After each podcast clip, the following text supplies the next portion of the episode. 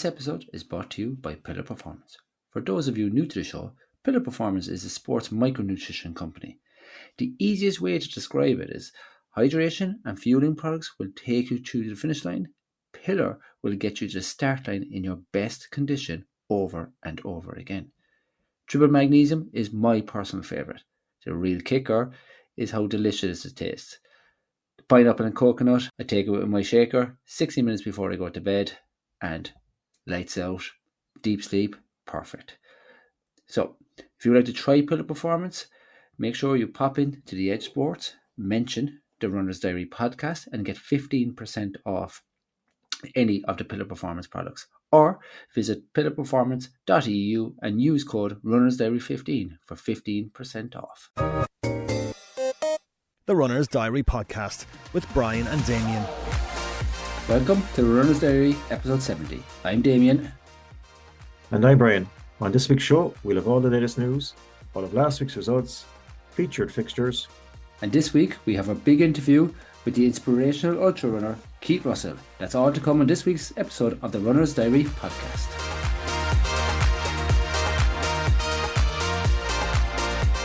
Okay, welcome back, Damien, and welcome back, everybody, to another week with the Runner's Diary. Um, we'll kick it off with a reaction to last week's podcast because I think um, rarely have we got so much interaction to any of our podcasts. We've had on some big, big names, but it's funny actually, Damien. Like when we recorded last week, we weren't sure ourselves because obviously, you know, it was kind of a bit different to having some of the other stuff we've done in the past. But we got a huge reaction, huge reaction. I mean, you were getting Yeah. contacted, I was getting contacted. And like we know, yeah, Brian, it's yeah. not it's it's by far not anywhere near the anywhere near the most listened episode so far. And I think it could it like it it will grow and I do honestly believe that. But I Mm. honestly think it's the most reaction we've got from a podcast out of every podcast that we've done. Like we've got Lindie for president, we've got Yeah, yeah. absolutely love her straightforward talking. I've had people come up to me in the shop and say to me, you know, like Yeah. it is actually been a brilliant reaction, and everyone has loved the honesty and the straightforwardness. So, you know, we do again, it comes back and we say this constantly. We actually really appreciate the feedback, be it good, which we, we love, obviously. Um, but even if times if there's some people that aren't happy with, then let us know. But you know, it's it's refreshing to get an interview like that and to get the reaction like we did with it. So again, Yeah. thank you to everybody who has listened. And I would honestly encourage everybody to go back and actually listen to it because it is very, very, very, very interesting. Yeah, and I think at times, you know, we do get feedback from people we know ourselves who either message us or say something to us when we meet them. It's it's it was great this week to see so many people who we don't know in person, I suppose, come back and give feedback. So again, yeah, I'd encourage people to come back to us and with our thoughts and opinions on things, which is great. Yeah, and obviously in the second half of this, we have uh, Keith Russell coming up, and I found I honestly found it so inspirational, uh, Yeah. very emotional as well, which I thought it was at one time. And at one time, I actually, I, I honest to God, I actually got caught up at one stage because he's an eight-year-old daughter, which you know we obviously know who we talk about, and I have an eight-year-old daughter, and you kind of put yourself in his position, and it's oh incredible. So that is definitely well worth uh, listening in for. Yeah, yeah, couldn't agree more. Yeah, couldn't agree more. So that's coming up in the second half, as you said. Uh, we'll move it forward because amazingly enough, while we thought there, we, and we've mentioned ourselves a couple of times, you know, things should start quietening down now, but this is certainly not a weekend that No. things quieten down, and there was a, a huge amount of races across the country, uh, so we've quite a lot to cover. So we're going to start off again with another competition. Uh, so this time, thanks to our friends in Farranfore. So the Farn 4 Maine Valley AC 5K road race takes place on December 26th. So again, this is a very popular race. I think a very fast race as well, um, from what I know. So again, as we've been calling out, it's one of the longest running races in Ireland. And again, a great way to blow off the Christmas Day cobwebs. So uh, more information can be found on their Facebook page. That's Farranfore um, AC, Farranfore AC. So check that one out. But we have two free entries again. So again, as always, just look out for the post about the this race and tag your running buddy, and hopefully you'll be in a chance to head to a great race in Farranfore on December the 26th. Yes, and again, with all the links for any of these competitions and results and our featured fixtures, they're all available now on our show notes. Plus, they're also available on our website on a Monday afternoon with links to everything. So, you know, if anybody wants to feature in any of these uh, feature fixtures or give us uh, help us with competitions, please let us know. We are more than happy to help. So yeah, great competition and best of luck to uh, Farranfore as well with that race. You know, uh, long tradition and best of luck to them. No, as you may have heard last week, um, we brought the news to the public about no, probably the most famous shorts in Ireland. Yeah. So Rory O'Hagan, uh, again, who helps us out quite a lot here on the show. Um, as we call him last best, week, maybe the best bald bearded sports presenter in Cork's Red FM is what I hear. yeah, but also known as Mr. Tango, right? Tango man, we christened him last week because he wears the orange Watergrass Hill signet and he has the orange matching shorts. So these shorts have become famous. But unfortunately, he contacted us last week as we call out to let us know that the shorts are no more and the shorts had ripped down the middle. Now, we announced the, the, this last week, but again, news reached us on Friday that needle and thread had been found, and an attempt to sew them back together uh, was done. Um, and they did make an appearance at a race this morning, but I think you may have seen the evidence of yeah. what's left of those shorts. Well, well, something else nearly made an appearance as well, but thankfully it, it didn't. and thankfully, no photos. We got one photo that we got from our good friend Graham uh, was one that was enough to see, I think. So I'm told again by Rory that the bin that the bin is certainly in sight now again, and they're going to be dumped. But look, we'll wait and see. They could be put we'll, up for we'll auction, have, I'd say. We'll have to find someone who's used has orange shorts to spare to give them to Rory for Christmas. He deserves them, the poor lad. Jesus. Um just I don't right. Um we move on, all right. So uh, we missed out last week because I was obviously away, Brian, and you were emotional over me being away Actually, and all of that. Fairness to people said it was one of the best episodes ever when you were away, actually. And Andy again did a great job. So I wouldn't know. doubt that. And again, thanks yeah. for Andy for filling in for me while I was drinking sparkling water. Um, so Nick Griggs done the park run for himself, ran 1357 as you do in a park run, Brian, and started slowly in his own words. He started slowly and picked it up. And then it's amazing. Then you see the cross country today, which you know, with the results will come to later on.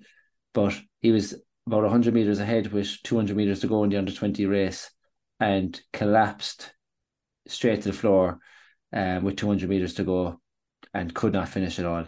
Like it just shows how tough these races are. It's incredible. Um, like from going from 1357 to, you know, 200 meters to a race and you can't even get to the finish line in it. Um, conditions the other, were yeah, brutal. Conditions were tough, I believe. Brutal. Yeah. I suppose the other thing though is he's been on the go quite hard for a long time now, mm. and just look, hopefully, best wishes to him from ourselves, obviously, as well, and a speedy recovery. I believe, as you said, he's okay anyway, yeah. but maybe time to take a bit of a break, maybe, or something mm. like that, and let the body recharge again. And then that leads into there's a bit of cross country talk today, lads, but this moves into a race I saw during or news came over the weekend that there was a race in England in Parliament, um, Parliament Park, I think is what it was called. Um, they cancelled the race because the conditions were too muddy. Now, I've never heard a cross country race being cancelled. So it was in Parliament Hill, sorry, and the forecast had been poor all week and they were monitoring the situation and they decided to cancel the event. Now, mm-hmm. I've been kind of following a lot of races of late in the last good few years, and I've I, I, could be stand I stand corrected here if I am wrong, but I've heard very very few cross country races ever being cancelled because of uh, dodgy conditions. Now, yeah. I will caveat that, and it's a new word I'm using lately, um, with I think the main issue was cars getting in and out, and it okay. was safety for the public. But still, it is still an unusual story to hear that Funny, race being yeah. cancelled funny enough, we had our club night out last night actually, and we were talking a bit about cross country. And you know, some of these famous videos that you see going around where guys fall into the mud and then the fella runs over them and stands his head into the pool, pool of water, yeah. or, or, the one in fairness that uh, John Quigley normally gets every year, the the, the ESB BHA cross country in January there. Uh, again, there's a hill there, I think, where you see a lot of people slipping and sliding yeah. and making their way up a muddy hill. So it adds to the occasions when we see it those does. things. So yeah. So then we move on a small bit more, Brian, mm-hmm. to some more cross country, but locally. Well, sorry, as in a local club for us. Um, got a message from a member of St. Catherine's, And St. Catherine's today had an unbelievable run um, up in the, the Nationals, where their under 12 girls team won silver in the All Irelands today, which is obviously an absolutely massive achievement for the girls, personally, for the girls as a team, and more and more importantly as well for the whole club of St. Catherine's. So St. Catherine's were on to us.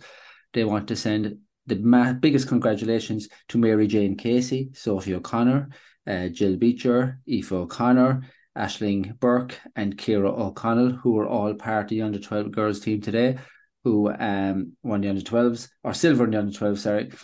And um, the whole club would want to say they are extremely proud of all, every single one of you. And, you know, there are, it's unbelievable achievement for them all. So well done Great to future. every single one of them. Great future ahead for them, hopefully. Exactly. And you have more cross country news, I believe. More cross country the, news. The NCAA's. The NCAA's. It's a it's a race that is always brilliant, but if you're ever looking for mud, you ain't going to not find muddy, it. Not muddy, no. Um, but oh, makes for very, very, very fast running. So there was a few Irish involved in it, and again, this we might have missed somebody, but you know, if we have, apologies. So Sophie O'Sullivan and the ladies finished 56th altogether um, Annika Thompson, 104th, Laura um, Mooney, 185, Cara Laver- Laverty, 221, and Nia O'Malley, 235. When you hear some of the numbers in cross country, and I know it's such a big event, you know, but mm-hmm. compare that to some of the cross country races here, you know, the numbers are yeah, incredible. It's huge. It's huge. Yeah, it's massive. Yeah. Then in the men's, um, Michael Morgan was 99th, Abdul uh, Longley, 106th, Dean Casey, 151st, Sean Kay, um, was 177th as well in that. So, you know, well done to all the Irish involved. I know yeah. talking to a couple of the past guests that we've had here who've run in it, I've said it's just an obscene um, event. The start is unreal, isn't it? Yeah, oh, the start just, is like the charge of the Light Brigade, isn't yeah, it? Oh, it's incredible. Yeah. No, it is unbelievable. And while we have a lot of cross country talk, we also have a lot of ultra running talk this week. Obviously, mm. as you said, our interview with Keith Russell um, but we've a few little bits of stories as well. I think you have another one there. Yeah, about, so uh, some, yeah, there, I we spoke about it earlier on this year where there was a an English runner. Uh, she was banned. She got disqualified from a race after the race for uh, cheating. So she's turned out anyway that she has got a fine, or sorry, not a fine. Jesus, she actually got suspended for twelve months. Um, she took a car. she took she took As a car do. in the fifty k. Um, as you do, exactly, yeah.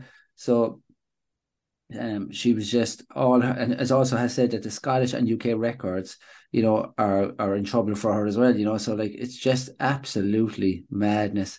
But look, you know, things people do nowadays, and it is just crazy. And then in South Africa, um, an elite runner, uh, what's his name? Sorry, no, I'm just going to get his name there. No, Tom Evans was out training for an ultra marathon, got mugged at knife point, got all his stuff stolen while he was training. So he was attacked, beaten up, and had all his possessions stolen out on a run as he was training for an ultra marathon. Now, let's give a massive thanks to Kennins for sending that on to us. Um, Jesus, that's like you know, hard, not, ultras aren't hard enough without being and attacked on them. like, yeah, Christ Almighty. Um, so he is um, a former British Army captain, so he would be no slouch either. I would say, you know, so you know, crazy stuff altogether. Stick um, to the five Ks. Stick to the five Ks. In out, Bob's your uncle. Thanks very much. So no, I think you know it just goes to show you have to be careful. Try to have as many hmm. people with you as you can when you're training for these events where it is all, all possible. That's it. Right, we better move it on because, as I said, we have quite a lot of results to get through uh, here. So bear with us here. Again, thanks to our friends in uh, Well Bean of Glanmire and Neptune Stadium for sponsoring our results section. Again, give them a shout there if you're passing anywhere near them. Um, but yeah, we'll go to our results section now. So the first one was one of our featured fixtures there over the last couple of weeks, and again they gave us a great competition. Um, I've spoke to a few people who were at this event. It was challenging as it was advertised. It was a hilly course, but again they got huge numbers. I think there was 400 plus at this again, so a 10 miler. So previous guest John Kinsella, uh, very recently previous guest actually, and recently seen sporting the Runner's Diary cap as well. So it was an action there. So well done to John. Uh, from Bulbo ASC, a great time there of 54.04. Followed closely enough by Paul Maloney from Mallow ASC, and then we haven't called out in a while. Paul, as many people may know, has been injured for a while. Um, I actually was briefly in talks with him after he ran a Saturday. He didn't intend to go out so fast, but of course, when you turn up to a race and you you have a competitive side, he couldn't hold back, so he went out. Yeah, first first mile rumor four about four fifty six was it or something like that? I think. Yeah, yeah, something like that. Yeah. So Paul was second in fifty four thirty five, and third Niall Gilchrist from Hanwell. I'm guessing that's a UK club in 55 54. So good racing there, as I said, over hard course. In the ladies' event, again, a few names that we've called out a few times in the past. So Neve Cronin from St. Finbarr's AC was first lady home in a time of 105.42. Breda Gaffney, Mallow AC, one hour, six minutes and five seconds. And third there was Linda Kelly from Carrigaline AC in a time of one hour, six minutes, 30 seconds. So again, well done to host club there at Churchtown, the first ever hosting of this 10 miler. Um, and by the sounds of it, while it was challenging, I think people went home quite happy and mm-hmm. looking forward to return there again some someday again. And I tell you, I have no problems with challenging courses. I think there should be more challenging courses out there. So, you know, well done to them. I will give a note. Brilliant to see Paul Maloney back. Um, I trained a lot with Paul Maloney last year and absolutely salt to the earth. Um, yeah. serious injury, which he had thought would never be able to run again at a competitive level back out now today, and it was you text me today, and I didn't even obviously none of us knew it. You text me today, and I was absolutely chuffed for him. So Paul, great to see you back. Um, like Paul yeah. must be like on his day one of the most like he is one of the most talented runners in Ireland. Um, as I said, I was coached by him this year as well. A fountain of knowledge, absolute fountain of knowledge in athletics. So, um, I know he's you know he's become yeah, like he's off a long time, and as we all know, when you're injured, it's frustrating to be watching other runners. And look, there's still a road back for him, obviously, but he put a lot of time into the gym. I know that as well, and worked mm. up hard to get himself back. So fingers crossed. Look, yeah, I don't know exactly. what lies ahead, but hopefully we'll see him a bit more again now. To start, right? We move on to the Beat the Train. Um, which was raising funds funds for Down syndrome. Very, very good cause, and it's a very brilliant novelty race. Um, yeah, I think know, a lot of people actually and I know we've had done previous episodes, and you know, what would ask people what's their favorite race. I think this one has come up a few times. It's a very great end of year race for people as well. I think yeah. you know, good yeah. blowout, and again in the novelty factor. So Trevor Power from Waterford AC took the win in 54.50 with Craig O'Brien from Ferrybank AC in second place in 56.54 and Aidan O'Connell from West Waterford in a time of 57.05 rounded out the podium.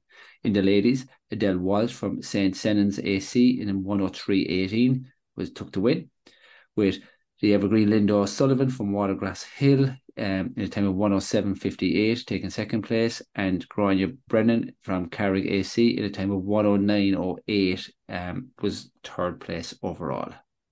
Yep. From Waterford, we go to Skibbereen next. Uh, so there was two events on a Skibbereen. They held the five mile and ten mile road race, and that was, uh, I think, in memory of Noreen McCarthy, there, a Memorial five mile and Memorial ten mile road race. Again, I believe another challenging route. It was a bit hilly. I see some people commenting and posting there about that one. Um, but to the results, so in the five mile, first home there was Justin Ryan from Tri Club in a time of 28 31. Second, Aidan McCarthy in a time of 30 36. And third, Enda Fitzmaurice in a time of 31 minutes. In the ladies' event, Julie O'Brien was first lady home there. Listen to this one. I'd like to have seen this finish. So Julie O'Brien was first home in 33 35. And Orla Hayes was second in 33 36. So just a second oh, between them there. And yes they're, they're the type of races you want to see, you know. Yeah. Uh, and third up, Siobhan O'Leary, East Cork AC in a time of 34.57. So always great to see a close finish in that. Anyone who was there there must have witnessed a good finish there. In the 10 miler, uh, another training partner of yours in the past there when you mm. used to be running a lot of your back a bit, aren't you? Uh, no. We want we won't go there. We won't go there. James Doran from to AC uh, was first in the 10 miler in a time of 55.43. Uh, second, Danny Mullins from Bantry AC in a time of 58.08. And third, Kevin Wilmot from Bandon AC in a time of 58.45. Good spread of clubs there. And in the ladies' event, another former guest, uh, again, another evergreen athlete, uh, Nolly O'Neill, in a time of 105.55, 1 hour 5 minutes 55. Second, uh, Clara Rain, in a time of 106.48. And third, Anna Driscoll, uh, 1 hour 15.58. So again, well done to everybody involved in the skibbereen races there. And again, well supported also. Yeah, and then we move to the Clearstream uh, Deutsche Börse. Is it Cork 5K Business House? Um, you, did, you did well there. Yeah, again, again fluent here. It's the German in me. Um, so uh, the results from this morning were a very impressive win from Niall Shanahan from Department of Education in 1517. Niall is just, I tell you, I've said it this Phenomenal, before yeah. on this podcast and I'll say it again. The man is just endless talented.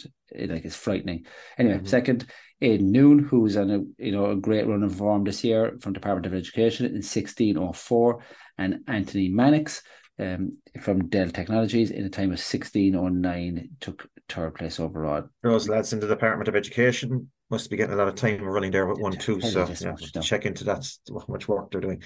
Should have should have should have been a teacher when I was younger. Should have been there a teacher. But anyway, and Nadine Ford from the HSC took the win in the ladies at 1807. So, you know, in fairness, this, the two commanding wins by the two winners in these mm-hmm. races as well. Um, Irene Egan in Sterling from 1943 for second, and Elaine Walsh from PwC was in 2006 was in third place overall. So well done to everyone who took part this morning including yeah. Rory, including Rory Shorts. Rory um, Shorts. It was yeah, nearly. Yeah. It would have been a good day if Jonathan was down there and all. You know, Ryan, we probably could have made an appearance, but sure, look next year. Well, I I was out last night, so I was never making an appearance. Would you believe I was in mass at ten o'clock this morning? My daughter had a master communion masses thing, so that's that's where I was at that time. Very good. I was there Sing, last singing, night. Singing I was songs. I yeah. was there last night. I got it out of the way. There you go. There you go. um, we're still going. So next up, Cloyne Commons 4K. Again, that's a series that they put on there every year. A very good race series in Cloyne. They're in East Cork. Uh, 258 runners turned up. First up home there was Michael Furling. Again, this is 4K. So Michael Furling from East Cork in a time of 13.19. Not too far behind him, Keith Kelly from Youghal AC in 13.22. And not too far further back, Peter Howie in a time of 13.27 from Ballymore Cobh. In the ladies' event, Rebecca McAvoy, St. Finbar's AC in a time of 15.01, Emma Leahy, 15.48, and Jacqueline Hughes from the Cork Track Club in 16.07. And we still go on. No, we're still going. No, this is the last we're covering because we go to the the Maestro next after this. Uh, the Gap of Dunloe Marathon and 10 miler was on today. I'm going to fly through these there. Donica Casey took the win in three hours and eight minutes and 33 seconds, with Mike Quinlan in the time of 317.44 in second place, and Keith O'Sullivan in 326.24. You, you were doing so well. I know you're getting, you were such an expert up to now. Cassidy oh, and Quin, Quinlan, they'll be complaining to us again if you get their names wrong. Cassidy, sorry, Donica Cassidy, and what is it? Quinlivan.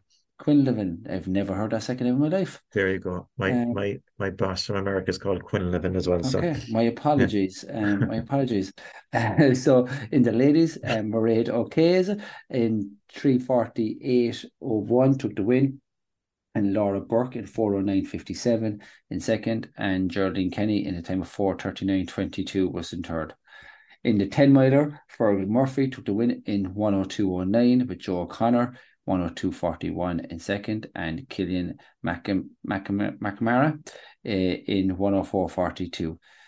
In the ladies, Dolores Duffy, who I think loves all these challenging courses, took the win. another former guest. Another former yeah, guest yeah. in 122.48. Lily O'D took it second in 124.38, and Vivian Just in 127.25 grounded out the podium.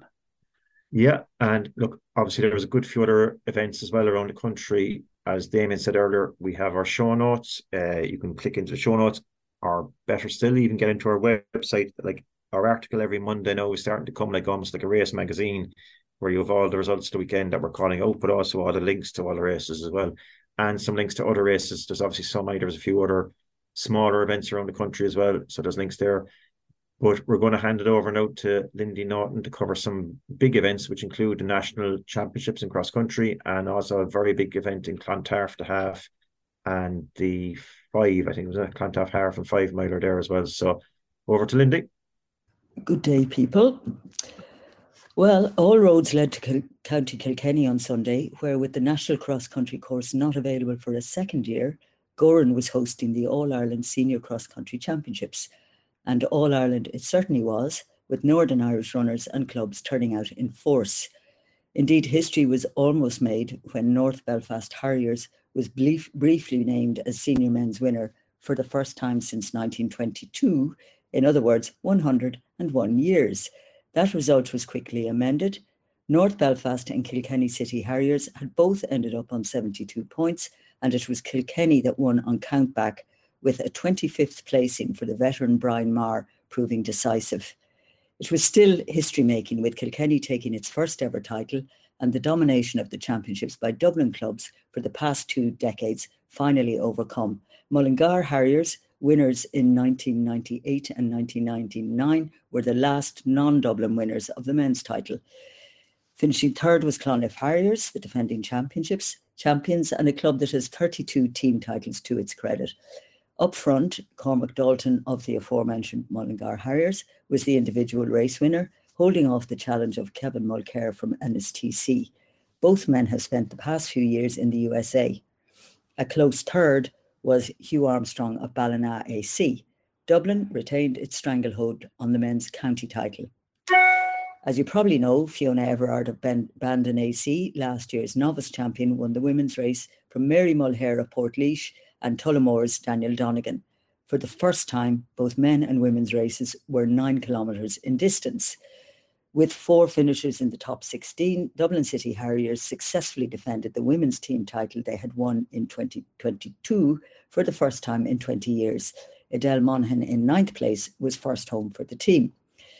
Earlier, there had been drama in the men's under 20 race when defending champion Nicholas Griggs dropped out, leaving Niall Murphy from Ennis Track Club to take the title. In the women's race, Anna Gardner of East Down outsprinted Finn Valley's Amy Green in the chase for the line. A day earlier, Sean Doran and Laura McDonald were the winners at the Ayr Business Houses 6K cross country held in Thomond Park, Dublin.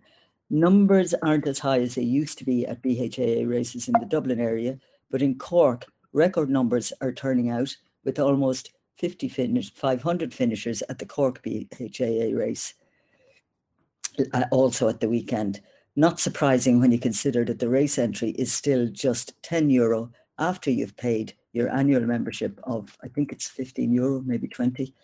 Biggest race of the weekend was the Clontarf Half Marathon and Five Mile in Dublin on Saturday, organised by commercial outfit Bear Races, with an astonishing entry of around 4,000. Anthony O'Brien in 70 minutes 34 seconds and Becky Woods in 81.29 were the winners in the half marathon. First home in the five mile was John Paul Williamson in 25.45, with Sive Duncan, the first woman, in 33.53. As you can see, the standard was not high, and the vast majority of finishers were non club members, meaning making the race a nice little earner for Athletics Ireland. Finally, Irish Mountain Running International Killian Mooney of Dundrum South Dublin was the winner of the annual Run the Line 25 km which started at Kilcullen Adventure Park on Saturday. Mooney finished the tough course around Three Rock, Fairy Castle, and neighbouring peaks in 1 hour 52 minutes 50 seconds. Second, and the only other runner to break two hours was Matthew McConnell in 155.06. First woman was Elizabeth Wheeler in 225.20. The race is a fundraiser for the Dublin and Wicklow Mountain Rescue Team. And that's it for this week, folks. Okay, thanks a million to Lindie once again. Expert coverage there again of everything happening. Um, not too sure if you saw much of the nationals, but I, I actually didn't see much today. No, um, yeah, I was out for literally the whole day. No, there was some some surprising results, and I'm actually going to watch the race tonight when we finish recording here to watch back because, like you know, I know the men's results obviously with Cormac winning it, but kind of surprisingly, I and we saw the results only before we came on. I saw it anyway with Dara finishing ninth, which kind of surprised me. Um, yeah. very talented fielder. In fairness, unbelievable. You know, yeah, yeah, if Gideon yeah. seventh, you know Brian Faith fifth, um, mm. Keelan Kilroy fourth. You know, so like there's there's yeah. a lot of big names in it, and you know for them to come down. Um, what I will say is Fiona from Bandon, in fairness, again, unbelievable win, fantastic win, mm-hmm. delighted for her. Um, the ladies again, you know, a very good race, but she was just controlled 30 over 30 second win. Fantastic for her. Yeah, absolutely. Yeah. Okay. So I so... think I think we I come back we come back to that Brian. I'd have to watch that first, but you know I do look. We did see the conditions. I saw some of the conditions. They were brutal. Well, they um, were warning yesterday. Even like obviously we're recording this on a Sunday now, but they were warning even on Saturday for spectators and as many people as possible to stay off the course because the conditions were heavy, and that was Saturday. So yeah, uh, challenging conditions there. I'd say all right. Proper cross country. Exactly. Um. So with that again, we'll move on to our featured fixtures.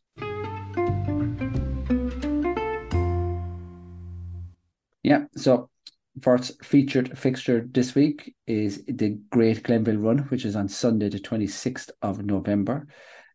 Brilliant race, um, very, very good course, um, kind of first start, hill then, but then after that is actually very, very, very good.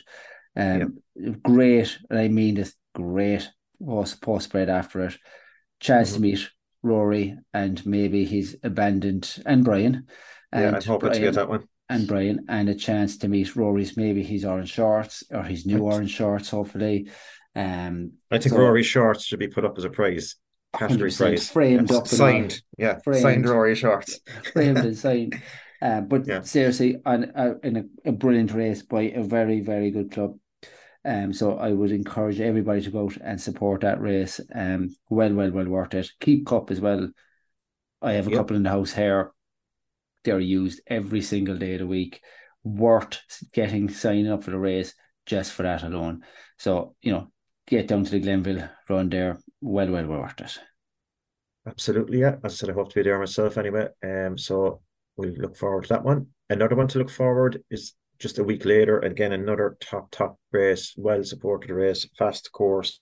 So that's the Duhallow AC 5K Classic Road Race that takes place in Newmarket on Sunday, the 3rd of December at 1 p.m. So that's Newmarket at 1 p.m. Again, this is one of the fastest 5Ks in Ireland. Uh, great race for PB, um, caters for all fitness levels. You know, uh, the first athlete home there will win the Ger Murphy Perpetual Cup huge prize prize fund, all cash, 300 euro for the first man and woman, and cash prize also for breaking the course record, which is in the men's slightly faster than you, just slightly men's 1406, and the women's 1549. So and the, the men's is held by a previous guest as well. That course record is by a previous guest. Evan Byrne. Correct. And the women's is um, Michelle Finn.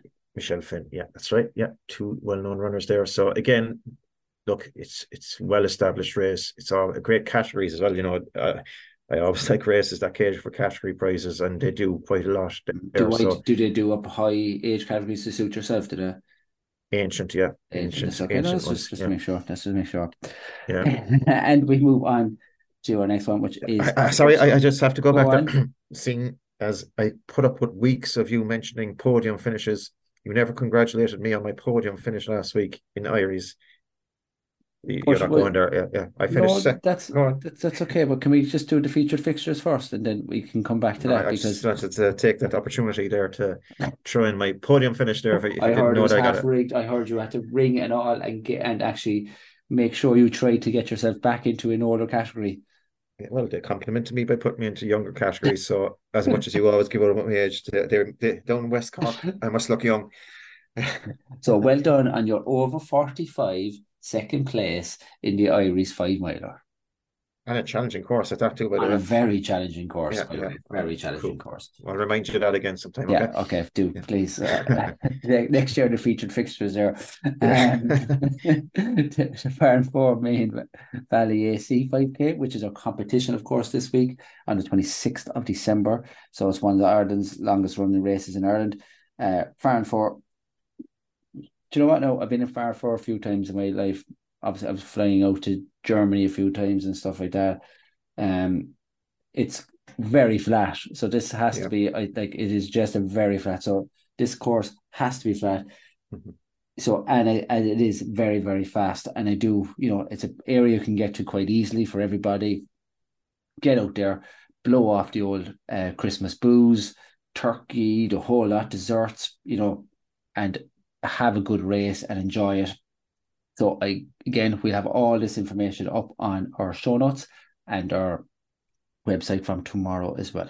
Yeah, and just one more to close out the year on. Again, if you're chasing that PB maybe at the end of the year or whatever it is, chasing a good run out, one last one uh, for our featured fixtures is the Togher AC 5K. Uh, that's taking place on Sunday, December the 31st, so last day of the year at 11 a.m. Um, again, I've ran this one a few times. I think you've run it as well.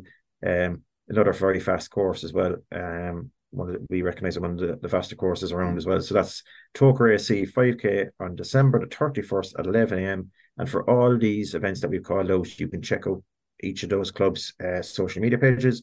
Or obviously now everybody's kind of under the one banner of eventmaster.ie. So check on check out the links there and, and go to those races. And again, a lot of these races are being done for some very good charities as well. I know the, the Togher AC do theirs for Cork Mental Health. So again, another good one to support if you can get out there over Christmas. And you know what? It's always good festive spirit at these races too over Christmas. People, yeah, buzz. Yeah. There's a buzz. There's just a there's just a different vibe off these races for it. Um, Yeah. but again, on our short note, short notes or on our website from Monday afternoon. Um, make sure you check them out. And you know, I really encourage people to support the our featured fixtures because they're races who are you know helping us to help people win entries. You know, they're great local local races, and we say as we always do, if there's a race who wants to be involved with the featured fixtures, please don't hesitate to get in, in touch with us as well. yeah, we love that. Oh. Yeah, absolutely. Brian, our Mhm. interview, we'll move to it. Um, Yep. Keith Russell of Navan AC. We chat with him on Friday night. Um, we have it's this is going to be this is obviously a very very good episode. We're going to come back to Keith again uh, down the road. He's a few races coming up, you know, next year, which we- we're going to definitely pick up with him again afterwards because brilliant story. We didn't, t- as I I think I said it nearly the end, we didn't touch on an awful lot of stuff with him. We had an awful, obviously, long chat about Alana. We had a chat about um the the part the backyard challenge, you know. So I found it brilliant. I really, really enjoyed it. Very inspirational. I encourage everyone to sit back now and enjoy it and just, you know, pick something from it because I think you will. Okay, this week we're delighted to have Keith Russell from Navan AC join us. Keith, uh, very much in the news of late, uh, thanks to his ultra marathon and some crazy uh, adventures, but we'll find out more about that as we go. So, welcome to the Runner's Diary podcast, Keith. Thanks very much. Thanks for asking me to come on. Yeah, great to have you on. Very looking forward to your story, to be honest about it. I know it's uh, when we put it out there that you were coming on. Um, again, we got great reaction during the week, and you have a lot of fans and uh, followers, I suppose. Um, and something different, I suppose. You know, we've done a lot over the last couple of weeks in the lead up to Dublin Marathon, which again you're very familiar with as well. So we get your angle on that. So, yeah, looking forward to chatting to you.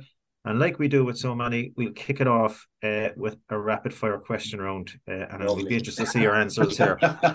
There's no pressure, right? There is no Oh my wrong God. answers. Okay. This is- there's a lot of pressure. right, I'm going to start off with so we start off with an easy one: road, treadmill, or trail. oh, um, do you know, I like a bit of everything, but uh, probably trail. I like trail, yeah, because it's different variation and a lot to see. Yeah, Okay. Um, favorite shoe brand, if you do have a favorite one. Saucony. Saucony. Okay. and what what what do you wear in Saucony or a matter of interest? So I wear I wear the ride. Well, I had to ride 13s, 14s, 15s, 16s. But if I'm running, say, marathon distance, I have the uh, Pro Trees. yeah, the new ride next year is going to be a cracking shoe. Is it? Oh, going to be a lovely shoe. They're going to use the foam. Sorry, no, this is slightly. They're going to use Is the that the carbon fiber one? No, no, it's the new ride. So they're going to take the car, the foam that they use in the Triumph, which is a lovely new foam that they have, Yes, and they're going to yeah. put that into, into the ride. So cracking Lovely. shoe next. I think it's February, first start of February next year. So, So is that going to be ride 17? correct, yeah. Lovely. Yeah, I so- look forward to that. So Going to be a great show. Right. We have to. We have to. it's We not have to. Re- quick fire. no, I was just going to say we'll rename this. We'll re- rename this section the not so rapid fire question round. Right? right, back on it. Come on now. Okay. Right. Uh, Have my- you um, any race superstition? Um. Oh my god. Sort of. Yeah. Okay. It's my. I, yeah. I have to put. So the socks obviously they have a left and a right, so they cannot go on the wrong feet. Okay. Right. Okay. And then the left runner has to go on first, and it has to be tied, and then the right runner has to go on and then tied. Oh, okay. Yeah, actually, that- Detailed. Yeah, no, I wouldn't be far off some of that. Anyway, we're going to carry on because this is good. Miles or kilometers? Oh, kilometers, kilometers. oh, good God! Right, what Okay. age you? I'm forty. Jesus, and but I you're only started kilometers. running seven years ago, so. Yeah. yeah. Um, what's your favorite race? Ah, it's Dublin City Marathon. Okay. Okay, Very good. Perfect. Do you prefer training in hot or cold weather? Hot. Okay. Morning or evening runner? Oh, morning. We're getting good Yeah, now. It's getting, yeah, it is see, it's getting getting rapid good. fire now. Shut up, right? Yeah. if you didn't run, you would. Um, probably still be smoking. That's the first I think we've had that What is it? First, yeah, yeah. yeah, You can't run without. runners. Yeah, fair enough. Yeah. No, two ones that catch people, all right? One of these you know. Favorite book or movie could be sports. We go sports orientated. So, favorite book? Yeah. Yeah, our, our movie. Or movie. Oh, in sports. Yeah. Um. Oh Jesus Christ! That's yeah, that's a good one. Like I'm actually only watching a series there called Quarterback, Mm. and it's brilliant. Yeah, I finished Um, it. so that's on Netflix. Yeah, that was absolutely brilliant. Okay, we'll take that one. Next question. If you could take the place of any person in their greatest sporting moment, who would it be and why? Oh my god! Any sporting moment. Jesus Christ. Um, I don't know. I like. Uh, see, I'm, I'm after getting into rugby big time the over the last couple of years because my son plays Mhm. it. So it'd have to be down to like the likes of Johnny Sexton. Um, you know, my son absolutely loves him as well. So yeah, it'd be sort of yeah. Winning the Um, Heineken Cup, we'll put it down. So for winning the winning ticket of the Heineken Cup. There you go. right, because unfortunately would we obviously couldn't do it in the World Cup, so that's a different No, right. no. Yeah. Okay, we're going to move on so to the main body of it. All right. So, Keith, you just said you started running seven years ago. Now, people who Yes. have followed you on Instagram and you know all the social media around will obviously see that the one of the main reasons you took up running is because of your daughter Alana. So, Yeah. do you want to give us a bit of backstory on on all that? I can do, yeah. Um, so my daughter Lana was she's spastic, spastic quadriplegia cerebral palsy, and we started running in 2016, and it was to prepare for Dublin City Marathon in 2017. Um, now we started running just to raise money for um, a wheelchair accessible bus for a respite care home in Navan that Alana attended, and you know, it was really just to give back to some organisation because we had to do fundraising for our own house. We had to raise 110,000 euro to make our house wheelchair accessible. So we just wanted to give back to somebody else. And I gave up smoking, I gave up drinking, and I put everything into training for Dublin to, to, to have this memory with Alana. Um, and we travelled the country in the year 2016, 2017 we traveled the country doing 5Ks, 10Ks, half marathons, and um, we end up doing Dublin City Marathon 2017. Alana became the youngest ever um, participant and finisher of Dublin City Marathon um, 2017. And had you had you any sporting background at all before that, or you know, Yeah. some of the fitness level? Yeah. I, w- I would have, yeah. So I would have played football, um, soccer, and Gaelic for years. Um, and then sort of um, after that, I gave up playing Gaelic football when I was probably about 30. And then I went into just into the gym doing a bit of CrossFit. Um, but then through the fundraisers that we were doing for our own house, that's how I got into sort of the running scene then. And yeah. I went down to see a friend of mine. He was raising money for us, and he was doing his first ever half marathon.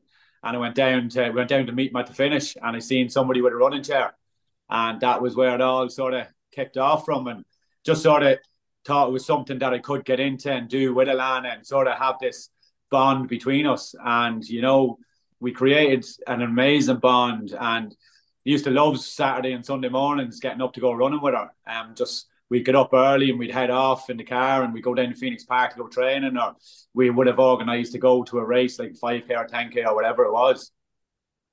Yeah, like I I remember um Dublin 2017. I remember seeing the pictures of you, you know, finishing it and and run and running it and the whole lot of it. And yeah. like I'd say Alana just loved the crowds, the atmosphere around the whole place. I'd say it was just even just for the both of you, the buzz and the cheering you got. I say the whole way around was just incredible. Yeah, and it's funny, like, because I was only talking to a fella in the gym there this morning, and he ran with uh, um, another crowd that were pushing a young fella in a chair, and he said, like, it's just incredible, like everybody, like, just screaming, like, screaming at his name, and you know, and the, the whole thing going into this that you know, was to get Alana out there um, and to raise money. And you know, when when someone says to me like, you know, that I, like I'm pushing Alana and they know her name, but they don't know me. It's like going, that's that's just exactly why I went to do this. Mm. Um, now it's daunting putting your child out there, but putting your child out there that has special needs, it's like it's so so tough because within social media, you don't know what way people are going to react, what negativity you're going to get you know, you just you know so you just don't know when it comes to social media. But I have to say, in the seven years that like I've started when I started my social media, and from till now that I do my social media, I've never got any negative comments. I've never got any negative feedback, and all I've got like is is just love and support from all corners of the world. Like, and you know, I can't thank people enough for the amount of support that I have got um up up till you know till the present day. Like, Mm-hmm. mm-hmm. Yeah, and like recently we had Team Care as well, and again similar, you know, assisted running, etc. Um, and again they went on to such do such great things, and similar to what you just said yourself, and obviously received the Lord Mayor's Medal, like you have yeah. done as well. So yeah, through your running as well, and through Alan and yourself, you managed to raise a lot of money, I think, for charity as well.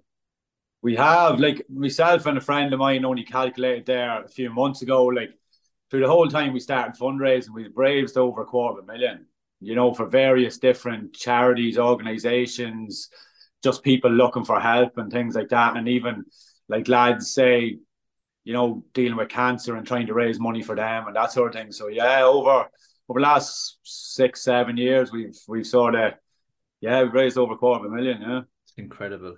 It is like and I know, like as in when you were getting out for your runs and with Lana and everything like that, was it or early mornings? Was it evenings? Like you know, getting out time together to two V. Did you have a group when you used to go together?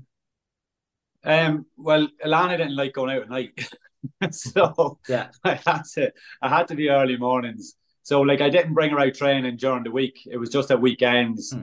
Um. So we'd either, as I said, we'd go down to Phoenix Park. We'd get up at five in the morning um, get in the car. I'd have to get her up early because I'd have to get her on a feed because she was um she was peg fed. So I'd have to wait till sort of all that settled in her stomach, um, otherwise she'd start vomiting. So yeah. put that in and then put her in the car, and then by the time we got down to the Phoenix Park and got organised and things like that, she'd be she'd be well settled. But like, you know, she was far more content when we were out running, um, even sleeping wise at home because she was stimulated with like you know being out and all the sounds and different people around and cars and all this sort of thing and she'd doze off and she'd be great like but yeah normally done it with a couple of friends of mine but like it was that it was either just we would have went on our own do you know what I mean so yeah. it didn't really matter once it was getting out with her and she enjoyed it and I enjoyed it and that was the main thing yeah very good unfortunately I don't mean to you know take away but Alana passed away in that December um, yeah. And obviously, you you came back again in, in 2018 and, and yeah. ran it again in her memory then. And obviously, you received the Lord Mayor's Medal that year as well. Yeah. Yeah. Um, six weeks after a run in Dublin, you know, like, you run Dublin and you have the highest of high because it's the, the what we trained for for the whole year, um, to the lowest point ever in my life. Like I, I, I found my daughter dead in her bed, like you know, um, and you know she turned eight on the fourth of December. We'd moved back into the house after getting it renovated. Um, you know, everything seemed to be going in the right direction. Um, and then she was put to bed one night and went in to check on her the next morning when I was heading out to work and I found her. You know, and it's yeah, you hit a very low point in your life. It's it's something that no parent should ever have to go through. Um, you know, you become part of a, a, club that no one no one wants to be a part of, you know, and um I never wanted Alana's death to sort of you know make me go in the wrong direction that I didn't want to go. Um, I didn't want people to pity me or anything like that. Um, I wanted to use it as a sort of like a tool to to make myself better. Um, I think Alana had ignited a sort of flame in me to give up smoking and, and train and do the best I can. And you know, when we done Dublin, mm-hmm. I just I seen what I could do. I seen what um, all the dedication and hard work can do, um, and how happy I was doing it. So it took me about it took me about six to seven months to sort of get myself back together. Um, like we'd done the handover the bus in the June of 2018.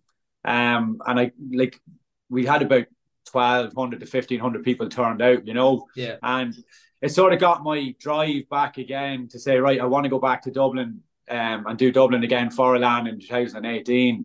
As you said, like I went up there, I was getting the Lord Mayor's medal, and Jim Aughney retired Alana's number as well from Dublin City Marathon um, which was a massive honor. It was a shock to me because uh, I didn't know it was happening, but it was a massive honor. Um, like we only we only done it once, um, so it just goes to show the magnitude of what people thought of Alana um, within the running community. Mm-hmm. I, and I, like as I said, I remember Alana. Like I, I mean, this is nice. I don't remember. I remember you in the pictures, but we don't remember you. you know I mean? Exactly. Yeah. we remember Alana, and like for yeah. that moment to be is such an honor for your family, friends, Alana's friends, and everybody involved in it.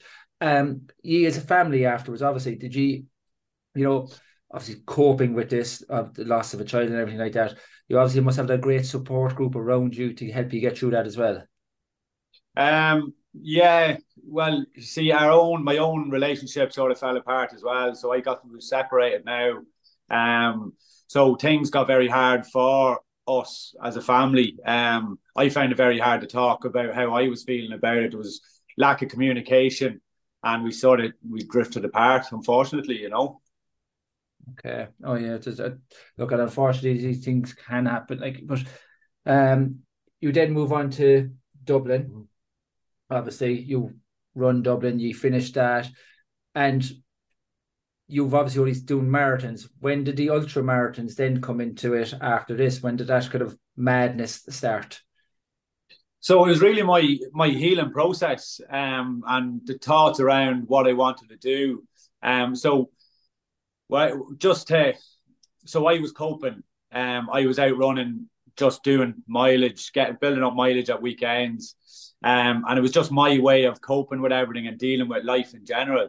And seeing a race that was Dublin to Belfast. That was the March. It was March of 2019. Um, so I just set my sights on training for it. Um, and I just I done my own training.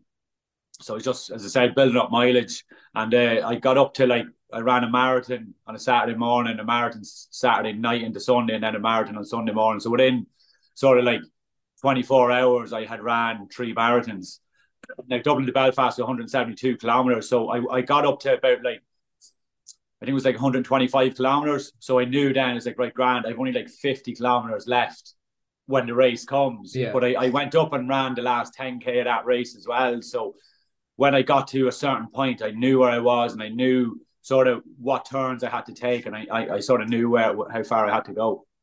Yeah, I love the way you said only 50 kilometers left to go. I say that now. Jesus, that's madness. Like madness. Yeah. He, yeah. Just a just a question, then I suppose, like when you were running with Alan, obviously you were running as part of a team, and then obviously Yeah. you're running solo. You know, over the last. When did it kind of change from being? When did you see yourself going forward as a kind of a competitor? Um, I suppose I always felt I was a competitor. Like even with Alana now, I was always chasing time. You know, like I wanted to break. I wanted to break twenty minute five k with her. Um, and the best we done, I think we got down to twenty minutes twenty seconds. Um, I wanted to try and break the one thirty half marathon, and we got down to one thirty two. You know what I mean? So I was always sort of competitive with myself. Um, obviously not saying it to anybody, but you know, as you grow up playing football, you're you're going you're competitive, and even now, like I'm I'm very competitive. But You that's ran, what did you run with Alan again? Was that it was something like three twelve or something? Was it uh, in Dublin it was three twenty one three twenty one? Sorry, yeah, yeah, yeah. Like Yeah, that's yeah. that's incredible to to be able to push obviously a wheelchair with a Alan on it and to run a three twenty one. It just shows how competitive you are. Well, you so you know, I done the Long Longwood three quarter marathon about three weeks before Dublin, and that gave me an awful shock, like because I went out too fast, and the last six or seven k was just it's like every hill in Longwood was there, and I struggled badly. Um, now I ran it, I think I done about two two twenty five, but it sort of taught me lessons going into Dublin. Right, right, I have to be very very cautious of my pace. Mm-hmm. not get carried away, and not- not get caught up with running with people or things like that. You know what I mean? So I just had to stick to my own pace and like it was amazing. I had a, an incredible race and still felt great finishing. Like even pushing the chair, like pushing the chair is 40 kilos. Now it's grand on the flat or going downhill, but when you're going uphill, you can't you don't even have to use your arms. Your your legs are taking all the pressure, your hamstrings, your cat, everything's taking pressure, like you know. Yeah, it's it's it's and actually, um, the lads, um, Team Care were saying that going down the hills for them was the hardest part, wasn't it, Brian? That like Oh. you're, you're you're trying to hold on to the wheel, Hold on to the chair, yeah. uh, the whole way down was the hardest that's right, part for yeah. it. Um, yeah, yeah, absolutely, yeah. So, I, I, I, we're fascinated by this. The, well, I am anyway fascinated by the the, the backyard challenges that you do. Yes. Yeah. All right. I just think it's absolutely bonkers, but brilliant at the same time because the strategy that comes into these events is absolutely massive. Now, Brian, are you you're signing up for one next year, Yeah. Um, I think Brian's internet is slightly off. Um, so you um briefly again? I know we spoke about it again. Go through exactly what is the a backyard challenge.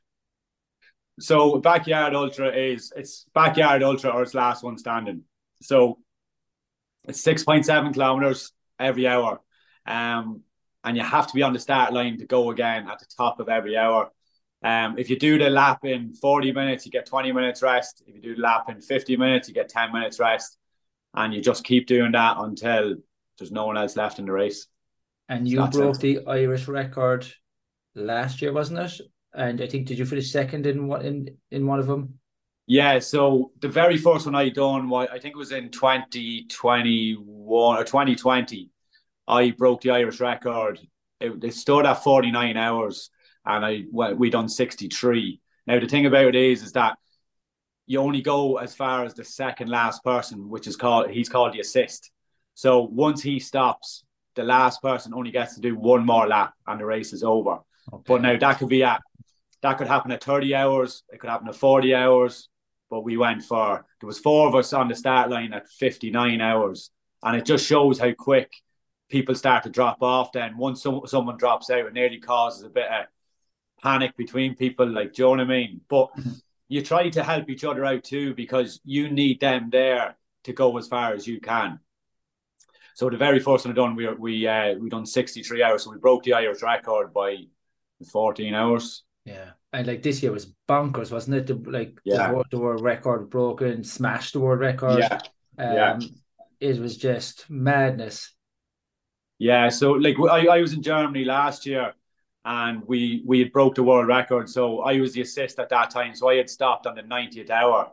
Um, I had turned and came back. Now I looked at it that it was like a, a moment of weakness. Uh, like it was after it took me a couple of months to get over it because um I felt I had so much more in me. Now my, I know my body was breaking down. My my central nervous system was shutting down. Um, I couldn't eat for ages. I was coughing. I had blisters on my tongue. Um, it was just my whole body was just going against me, and I just hit a point, and I just turned around and came back. And um, Merijn Geerts, he's from uh, Belgium, so he he was the world record holder then. I was second in the world. Um, and you know, it's it's amazing when you look at it, and it's like you're one or two people in the world to do this distance and you still weren't happy. You know yeah. what I mean? And yeah. I think that was something in me that even if I won, I don't think it was still going to suit that for me. There was this, I suppose, just something inside me that, you know, I just wasn't going to be happy either way because um, I had to do a lot of internal work, internal healing. Um, okay. And that really only came about in like the end of last year. Um, I ended up getting a stress fracture on my femur. And I, I couldn't run for, I couldn't train for about seven or eight months, and I had to start doing sort of a bit of bit of self care, and you know, it sort of changed how I sort of view everything now, and it's making me sort of take a step back, mm. um, and enjoy enjoy life, but enjoy training and, and sort of take my downtime, my rest time when I need it. Do you know what I mean? Because if you're working yourself at hundred percent all the time, your body's going to break down and it's going to make you stop. It's going to make you have to take that rest and assess everything that's going on. Yeah, and you're going to have to take the rest at a time when you don't want to take the rest because you know exactly. you pushed yourself so far. Where if you're giving yourself the rest, you know I'm going to be back running in four or five days time. Yeah. But if you if you go that extra week or two, you could be off for three four weeks just from pure stupidity. That's it. And like when I came back from the backyard after running that went up that done about 597 kilometers so it was 89 hours and then that was in the may so oh so about three months later i was in um, verona uh, running the 24 hour european championships for ireland um, and that I end, I end up running 246.7 kilometers there as well but at that point in that race um, we before that race my stress fracture was starting to form um, so I was trying to just take painkillers to get through that race.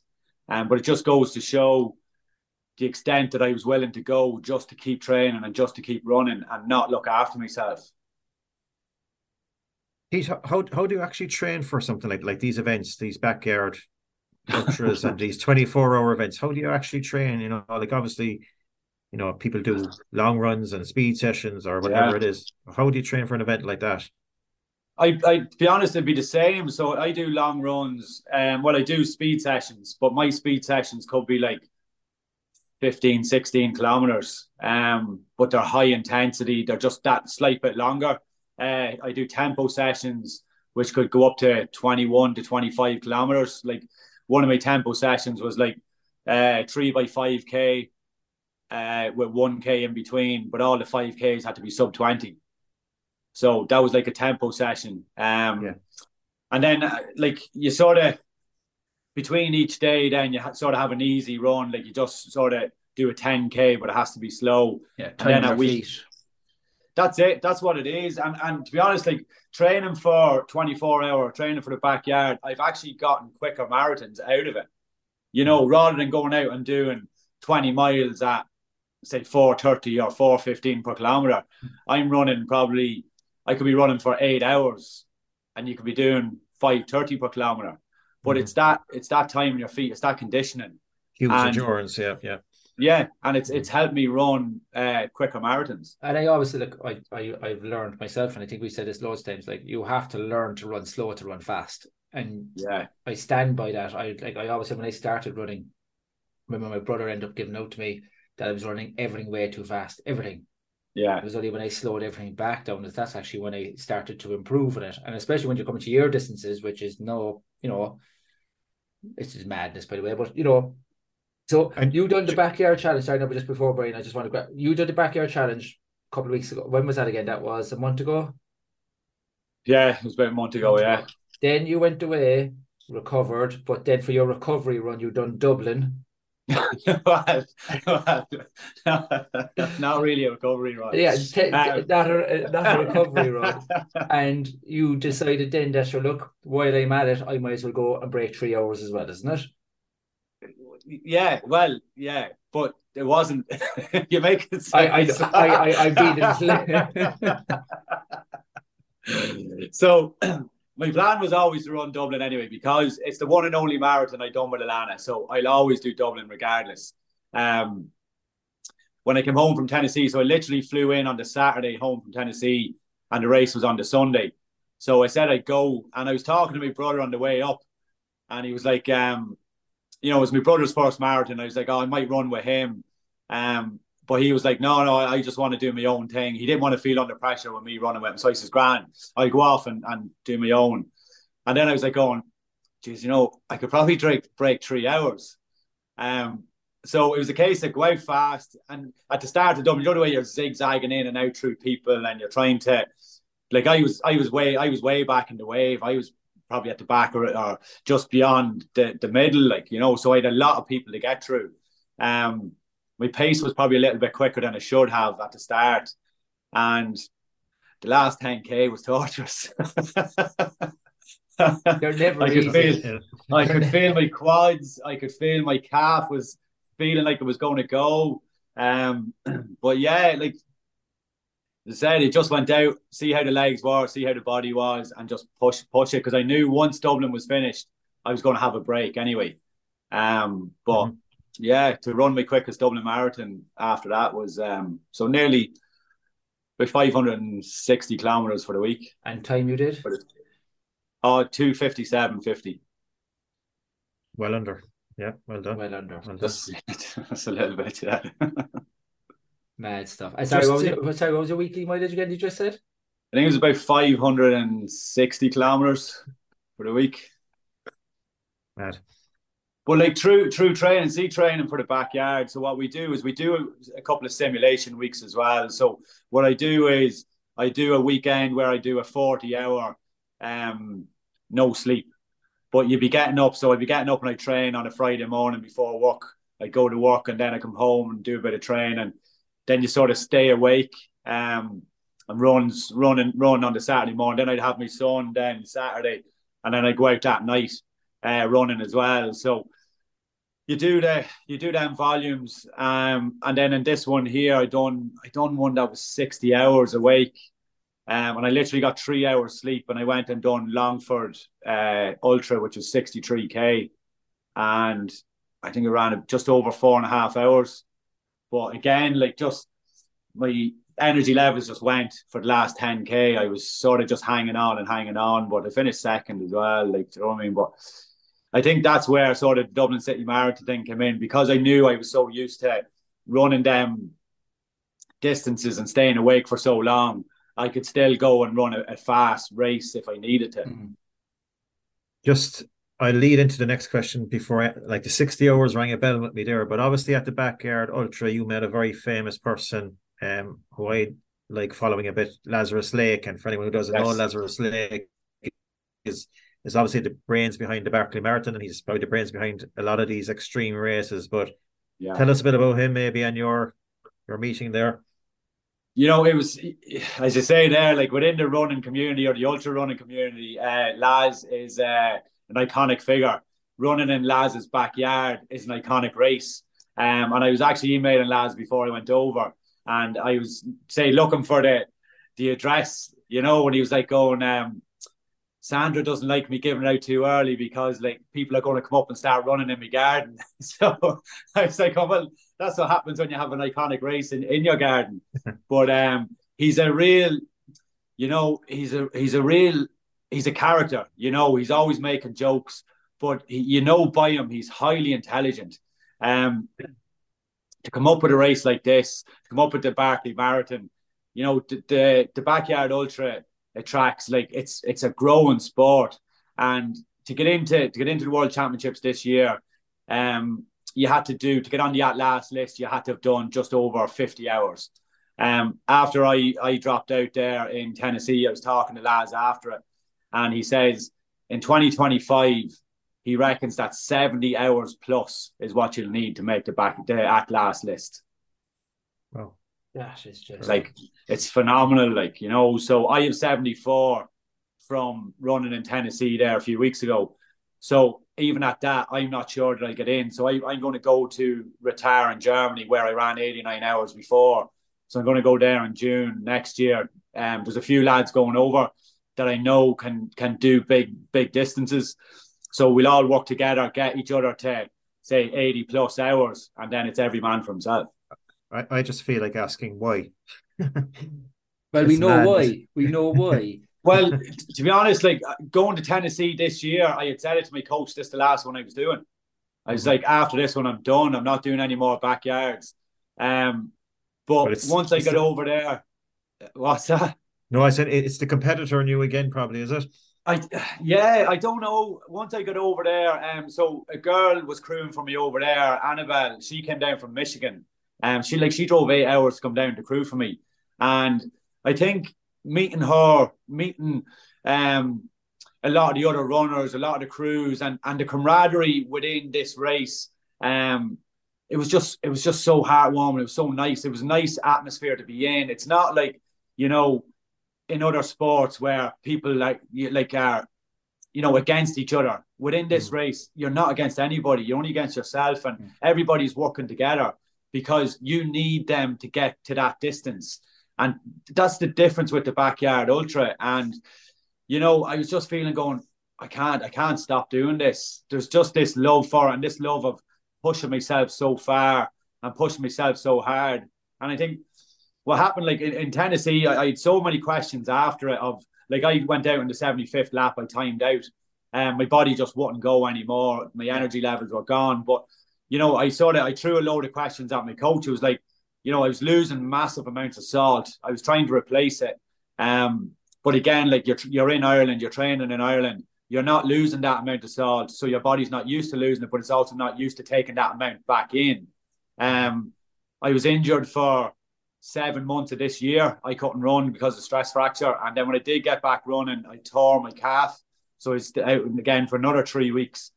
You know, so the volume of running that I had done was like I hadn't ran as less in five years, you know. So there were so many different factors going into this race. Like, as I said, I'd done a lot of sleep deprivation work. I was on the bike for hours at a time, starting at two or three in the morning and going till like eight or nine in the morning but like you need to be running, you need to be conditioned, and with the elevation, the technical terrain that is in um, in Laz's backyard uh, during the day loop is 11 hours and it's so technical. It's 130 meters per loop of uh, elevation. Then you go out on the road, and the road is like you go down a hill and there's two turns. So you go 3.4k out, you turn around and you come 3.4k back. Yeah. It's black dark on the road. Like I was I think it was about 50 hours in. I was running down the road and my mother my mother sent me a message. So I was voice messenger back and an armadillo ran across in front of me. And I was like, um, I don't know if this is real or not, but an armadillo was after running across in front of me because your mind is just gone, like you know, so you, are hallucinating all the time. Yeah. Um, so you just don't know what's real and what's not. That's, that's good. Um, is the Barkley Marathons on your radar? I would love to do it. I would love to do it. Now, you get you can get into it by winning the backyard ultra. Okay. Which is, another, which is another reason to go back and try again. Well, I think I have it in me to, to win the backyard ultra, to be honest. Mm. I think I can be I think I can be world champion in backyard ultra. Brilliant. I like that. I, I actually I look the I, I mean the confidence is just I like it's amazing. But you, it's you have to be, I think. Yeah, yeah. you do. Um, but I think like you know, and I think that's what's going to bring me back there because I know I have it in me to do it. Um, like the world record is was set there by Harvey Lewis, 108 hours, um, which is phenomenal. Like it's it's ridiculous, but I think you know you have to be prepared to go for 120 hours. Um, and that was the plan this time round. Going out there was like you have to be prepared to go for 120 hours. You need to be prepared for five days, um, and, because and, the, the sport is progressing. And you know, like when you do those laps, and as you said, you can you finish with it maybe some minutes to go. Do you actually get any sleep at all, or yeah, get a power power naps here and there? Is it power naps? Yeah. So you try to do five to eight minute sleeps, but you come to a point where you you come in, you go into your tent, you lie down, and it's like you, it's like you just close your eyes and you have to get up again, Mm. um, because you have three whistles for three minutes to go. You have two whistles for two minutes go, one whistle for one minute go, and you have to be on the in that starting corral when that bell goes off. If you if you're not there, you're out. Um, if you're not back around, if you don't finish your loop within that time, you're out. So, you know, even people that don't get off the chair to go into the corral and it, it goes off, you know, it's um it's a it's a massive decision to make because once that goes, your race is over. And if you if you make that split second decision that I'm not going there, you know, two minutes gone or five minutes gone, then you go, oh, I probably should have went. Yeah. You know, so it can really, really affect you. Uh, on that, there we got a message from Richie from Navan. So Richie just wants to know who did you pick beforehand to win the big dog challenge? Apart from myself, like Apart from yourself, of course, of course, that goes without saying. um, it was a tough one because Harvey Lewis was always going to be there. Harvey Lewis is a seasoned ultra runner, um, but with Harvey, he could. He's done. He does a lot of races. It's very hard to know if he's going to show up or not, and he definitely showed up this time. Um, other than that, I thought the Belgians were going to be very, very strong. Um, there was, I think, there was seven Belgians there, so they were all sort of working together, and two of them had done 101 hours each. Um, then you had like Phil Gore was the was the previous world record holder at 102 hours, so he's from Australia. Um, Sam Harvey had done 101 hours, he's from New Zealand. So they, they were all going to be very very strong. Um, but the only problem is that the lads that done 102 and 101, the Australians and the New Zealand, they had done that three months previous Okay, yeah. You know, so it was always going to be a tough one for them. But Harvey had dropped out at 90 hours in that one. So he had got mileage in his legs, but he, I don't think he had over exerted himself either. He was fresh out. He only did a 5K. So, Ah, so you only done 90 hours, so Jesus. What I what I think is amazing here again, we're not to lose sight of the fact that you're relatively new to running. Really, when you think about it, was it seven years? You said, is it? And obviously, you know, two, yeah. Well, I started ultra running in 2019, so I'm probably about what four years ultra running. Well, and you're you're talking about winning the winning the world championships, which is In incredible, you engine. know. An engine. Um, Matthew Collins wants us to know um, will you change or evolve your race strategy now for the big uh, dog for these ultra, you know, the backyard challenges? Yeah, um, you always have to be changing and evolving. Um, I think you have to be learning all the time. The problem with these races is you can do probably one, two max a year, so you have to learn very, very fast. Um, and I think like I've done, that was my fourth one, and I've learned so much from the very first one I've done. Um, and even when I've done the 89 hours, second in the world, I was disappointed because I still had learned so much as well. And I was like, why didn't I change that? Why didn't I do this? Why didn't I do that? So I had a lot of questions there. But in t- with this one here, I done 74. I was actually, I could actually turn around and say I was proud of myself for going that distance. At 40 hours, I was fit to pull the plug. I had 14 hours. I had really, really bad 14 hours.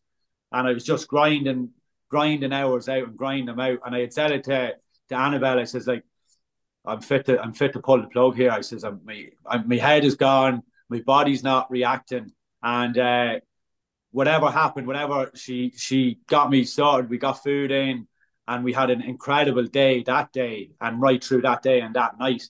Um, it's just when we came back in, sort of coming back into the third day, finish to finish up the third day and coming into the fourth day, my energy levels start going down again.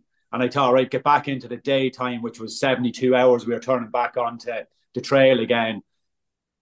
So I got two hours out of that, and I was just, my body was just slowing down all the time. Um, the heat, the humidity, you know, there was so many factors there that went against me. And, you know, there was nothing I could do. I was grinding out hours for for ages. And that's what I was saying. I went back up after I stopped, we went and got something to eat went back up to the race, and you know I could stand there and not go, "Oh, I should be still out there." I was actually standing there going, "I'm happy with how I've I'm done." done. I'm done. That's- Uh, I'm and do, you done, have, do you have a mantra that you give yourself when times get tough, or is it just you know? Yeah, keep going. So so what I've done over the past say uh, eight nine months, I've sort of, as I said, I've started to do a lot of inner self work and inner self healing. So like I recite the first three lines of the Serenity Prayer. Now I'm not religious by any means, um, but the Serenity so the Serenity Prayer is something that I would say, and I say it purely because if I can recite this, I know my mind is still healthy. Good. I was just thinking there when we asked you the rapid fire questions earlier, and we asked you a movie. I'm stunned you didn't say the Barkley Marathons are Where Dreams Go to Die or one of these ones. Too quick. It's too quick. Can't yeah, yeah. or, or, maybe you're better off not watching those things, maybe, if you're thinking of doing it. Yeah, no, I have. I've, yeah. I've watched them all right. Yeah, yeah, they're, they're absolutely brilliant. Like your man Gary Robbins is brilliant. Yeah, yeah, absolutely.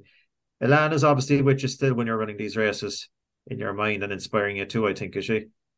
Hundred percent. You know, like even in, in Tennessee, um, there was this climb and I went up and there was a, a pink ribbon around a tree, um, and I sort of chose that tree then to come. That that's the point that I wanted to get to on every lap, just to say hello. And I was like, every every every lap that I went around in the day, just to say hello, Ilana, and smile and get going again.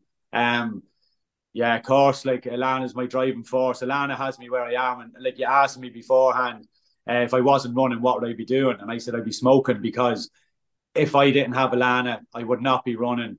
Um, and I, I'm a firm believer. People come into your life for a reason, if only for a short time, but they show you a new way to live or they teach you a lesson.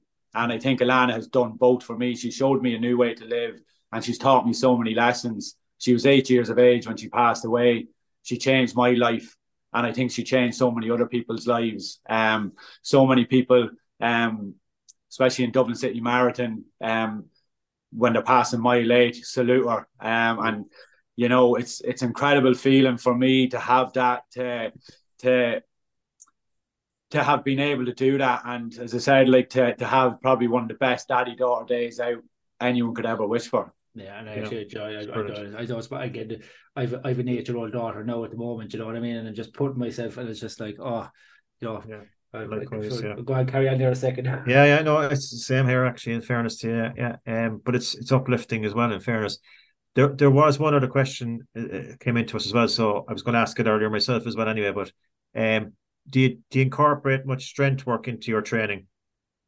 Yes, absolutely. Yeah, um, so with with these, because the elevation within the backyard, and a lot of them are on technical terrain, so you need to be building up your quad strength, your calf strength, and even now, like so, I've started back training during the day, in the mornings now. So I go swimming, and I go into the gym, but I'm focusing on say upper and lower um, strength, um, and then sort of just doing probably 10k then a day. So each day I'll do something different just that it's not going to get a bit, you know, mundane because there's a point that I'll get to where I'll just be running pretty much all the time. Now, the only thing is, like, within these races, you burn, like, I burned 40,000 calories when I was in Tennessee. I lost about three kilos in weight. Um, so, like, you have to be careful. You have to sort of keep your weight up. Like, I'm 74 kilos normally, and I try to maintain 74 kilos, but when I finish one of these races, I look like I've lost so much weight. Like, you know, you can see it on me because I don't have weight to lose. Um, and that's a big, that's a massive thing for me is to to try and keep weight on. And how do you do that, Keith? Sorry, no, because like if you think of it, you have to go every hour, right? You're not having a, you know, like a lot of races where you can sit down for 10, 15, 20 minutes and eat something and then go again and just clock up your mileage. Yeah. You have to be at the start line every single time. And as you're running, you're not going to have a chicken dinner, like you know. So that's it. What are yeah. you eating this time? So what I started doing, so instead of taking tailwind, I take maltodextrin. It's the same thing. It's liquid carbohydrate. Um, so I bring a bottle of that with me, and then in, when you stop, like, so you try and get in the likes of pot noodles, bananas, you know, anything that's full of carbs, and just you just get it in. Now you have to have a fine balance because what happens is you can take in so much before you get sick. So your body will just start rejecting it, and then over there because it's so hot and so humid, your your you can't digest it because obviously all the blood has gone out to cool all your, your muscles. So you can't digest food. So you have to be so careful of how quick you take it in, how much you take in. But on the on the flip side of it is you need to take it in because you don't want to lose energy. So it's a massive like you know it's a massive thing of like having someone there that is nearly like what I said at the start. We, we had this joke like in the first 24 hours, Annabelle was like putting food into my mouth. I was going, geez, I could get used to this, you know. come, come like 30 hours or 40 hours in, she was still doing. I was like going, every time I turn around, you're stuffing something into my mouth. Like I says, I'm going to get PTSD. but she was right in what she was doing because if I was given the, the choice myself, I'd probably go, no, I'm not going to eat that. I'm not yeah. hungry. You know, so mm. the fact she was there talking away but stuffing food into my mouth, it, it keeps you going. Like, yeah, you you mentioned Gary Robbins there, uh, the ginger runner, isn't he? And like, yeah. for people like he is he is um, a documentary about uh, the Barkley Marathons. And I've mentioned it a few times on the podcast before, where dreams go to die. It's a phenomenal yeah. watch. Incredible. He was he, he was drinking ketchup straight. that like you know, uh, have you ever have you ever gone to that extreme? No, no, no, no, no. He was actually um. So Ihor that finished second, the Canadian. He was um. He only lives ten doors away from Gary Robbins. Right. Um. Now Ihor was very very strong, but you could see him about 103 hours. He started to go downhill a bit, you know, he was starting to lose his mind. Um, but as well, like in this one, in this race, you know, lads, you know, you, they say, you know, your body will take you so far, it's your mind that will take you the rest of the way. Mm-hmm. Lads run to the point that their mind actually shuts down to the point that they've ran the same loop for, say, 30 or 40 hours and they go to run it and then they stop and they don't know what way they have to turn. Mm. Their mind just shuts off. Was wasn't there a story about? And I know I'm going back to the Barkley Marathons, but a guy who had basically ran so long and hallucinated so much that he got lost and he ended up in a town somewhere, wasn't it? Or just there's so many stories, I suppose. But yeah, I can yeah. imagine the mind, like whatever with the body getting tired, the mind was shut down. Yeah, you said hallucination, like that probably wasn't an armadillo. That would actually probably was a car or something, right? in front of a stone on the road. it's it even comes to the point where you have to you have to tell yourself what country you're in. You have to tell yourself why you're running out this road to turn around to come back. You know, like your mind starts asking you all these questions of like, why are you doing this? What am I running out here for? Um, and it was only talking to Phil Gore, and Phil would, would actually say to himself, so we had a, a chip on our ankle. And Phil would tell himself, I'm carrying this chip out to the halfway point and I have to bring it back.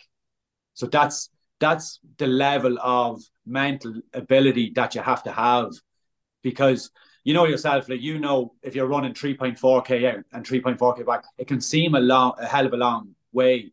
Um, when you have to do it over and over again, so you're 13 hours doing that before you change onto the day loop.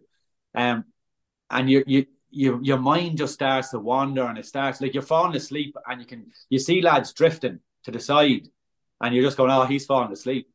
But like, even when you fall asleep yourself, you're sort of running on the road and next minute you feel the grass. It's like, and there's some drops as well. So you have to be so careful. Mm-hmm. Amazing. I was just going to wrap up. One last question because uh, another man who is in that kind of world that you've been in, Keith, and he did the Barkley obviously as well. He has the record for running Malin to Mizen. Ever thought about taking that on? He actually his record's gone. Ed Gore, Ed oh, McGorty has it now. Oh, that's right. Yeah, yeah. Sorry, yeah, you're Ed right. Took yeah. that. Um, Ed, another incredible uh, runner as well for Ireland. Um, yeah, hundred percent. Definitely take it on. And I know, like, if I was going to take it on, uh, Ian and Ed would one hundred percent help me out, give me advice you know, and, and again, I come down to that's the beauty of ultra running is that we all there to help each other. Um, any advice that they have, they they're more than willing to pass it on. I I I spoke to Ian when we went to um to Verona there last last year uh, for the European Championships, and I was sitting in the bus chatting to Ian, and you know the the rate when he starts talking, the races he's done, he's mm. just phenomenal to listen to, you know, and he's just an incredible human. And as I said, he's more than willing to pass on his knowledge of what he's learned onto everybody. And I do find that a lot because I've, I've like we've done obviously a few a couple of interviews with longer distance runners and every one of them have said the exact same thing. It just seems to be that right. I've done it. I don't care if someone's going to beat it, I, but I would help them beat it itself. It doesn't matter because I think it's just so tough and there's so few of of you as in Yeah. that that elite. You have to help each other, or else the whole sport will just fall apart. Yeah, it's so much respect for each other because you know the work that you have to put in to get to that point. So, like, if someone's willing to put in that work, you're going, well, look, you're willing to put it in. I'm willing to help you. Yeah. You know, and I, I'd be the same. If someone asked, wanted to do a backyard and said, look, Keith, I want to break your Irish record, like, let's go. Mm. I, and I, I'll stay, I'll try and stay with you to bring you to that point. Yeah. Uh, Keith, like we've we say this lot, and I, actually we've so much still to cover, and like we're we're, we're nearly about an hour in, so we're not. We we I'm going to have you back on, and I mean this we are because like we haven't even covered you running for Ireland, we haven't covered you doing Hell's Week, we haven't covered you know so many different races. So like there is a second episode in this, and I mean that, and it's just like we've covered. You know, so much in that point, but we're missing so much more as well. So I think if it's we'd have you back on again in you know the near yeah. future and we can go through a few different areas and stuff like that because it's a hell of a story Yeah. Well, you, you know, like for me, when Alana passed away, my main thing was to start to build my life experiences. And as you say, Hell Week, like, geez, I forgot all about that, you know. Um, and that was an incredible experience, and it's something that I would love to do again. But like, I've I've qualified. I like I've flew up through through the world of ultra running, and you know, I'm ultra running four years. I've gone up very very quick. Um, but I train so hard and I put so much into it, and I love what I do. Um, I love competing, and as I said, like I would not be doing it if it wasn't for Alana. Um, so I'm building all my life experiences now. Like I've n- I never left Europe until this year. I went to Dubai out to my coach, and then I was in Tennessee to run in the World Champions Backyard Ultra. If you had said that to me six years ago, I would have laughed. You know. Mhm. Absolutely. Uh, Again, look, it's been absolutely outstanding, and I think your story is far from over. But look, the story you've given us so far, and the story with Alan as well, is unbelievably inspiring. And I think a lot of people will, you know, only only wish you the best as we do as well. So Thanks keep doing much. keep doing what you're doing is what I'd say. And thanks a million for joining us. Thanks very much for having me on. I really, really appreciate it. And like, you know, I'm looking to build the, the sport of ultra running, backyard running, and my own my own profile too. So I appreciate you lads asking me to come on and share my story because it's something that I, I like to get out there. I like talking about Alana because she's well, she's the one that has me where I am. and sorry Keith just before we finish up where can people look catch you look you look you up It's probably the easiest thing would be on Instagram. So it's Keith with three underscores Russell on Instagram. Yeah, and we'll share your profile as well, Yeah, obviously. and make sure you give give it a like because it's actually a re, it's a it's a very good page uh Keith till the next time which won't Thanks be too far away because I think I want to carry this discussion on um thank you very much for giving up your time and having a chat but you know incredible story and you know I'll take it an awful lot again from this that it, like Yeah. like we do in fairness No, thanks very much again. As I appreciate I appreciate you asking me to come on. Really do. as you said beforehand, an absolutely incredible guy, um, powerful, inspirational. Um, he was kind of an emotional interview at times. I think you know, as you said, you have a daughter, I have a young daughter as well. I can't believe, you know, I, I can't imagine. I was even talking to my own wife here after we recorded Friday night and talking to one or two other people about it as well. And I was like saying, you know, he goes from, as he said, the best father and daughter day in October when he runs the Dublin Marathon in uh, 2017, I think, wasn't it? um, to a couple of weeks later walking into the bedroom and finding, unfortunately, his daughter Alana, you know, dead in the bed, and like I, I just can't can't believe it. But look, the the the inspiration he has found from that moment and moved forward, and you know, carries Alana with him, I suppose, as he said himself, and runs with her in his in memory of her and things like that. She's she must be inspiring because what he's gone on to do since has been absolutely phenomenal, and I think the story while just as you said, there's some stuff we didn't catch up with him. I think the story is far from over in terms of what he's going to achieve, and hopefully will achieve, and hopefully he gets stays injury free now as well. He's had a bad year with injury, so Yeah. Watch this space for sure. Yeah. No, definitely. And again, like you know, make sure you check him out on his social media page. Um, you know, Instagram as he said himself. But you know, brilliant story. And you know, we, as we said, we might try to get him if he ever gets into the Barkley marathons. We try to get that that chat with him when he's over there if we can. Yeah. so look, that's a wrap on this week's show. Mm-hmm. Um, again, I will thank Andy for filling in last week for me. Uh, I will be here next week in a couple of weeks' time. I'll have to probably take hopefully take another week off because I'm off to London next week, Brian. Um, off to London for the All Ireland quarterfinals. So great, great life. Yeah. But I'll be back on Sunday to bore you to tears. I have a feeling you might be hoarse after all your shouting. I know. yeah, so we'll see how you go. Um, yeah, and in the meantime, look, we might do a GoFundMe page for Rory Shorts as well. yeah. Until next week. Uh, yeah, exactly. Until next week. Uh, best of luck to everybody involved with races, running races, or getting out to races, or just keeping themselves fit in whatever way they can. And we'll catch you hopefully at some event soon. Till then, talk to you soon. Good night.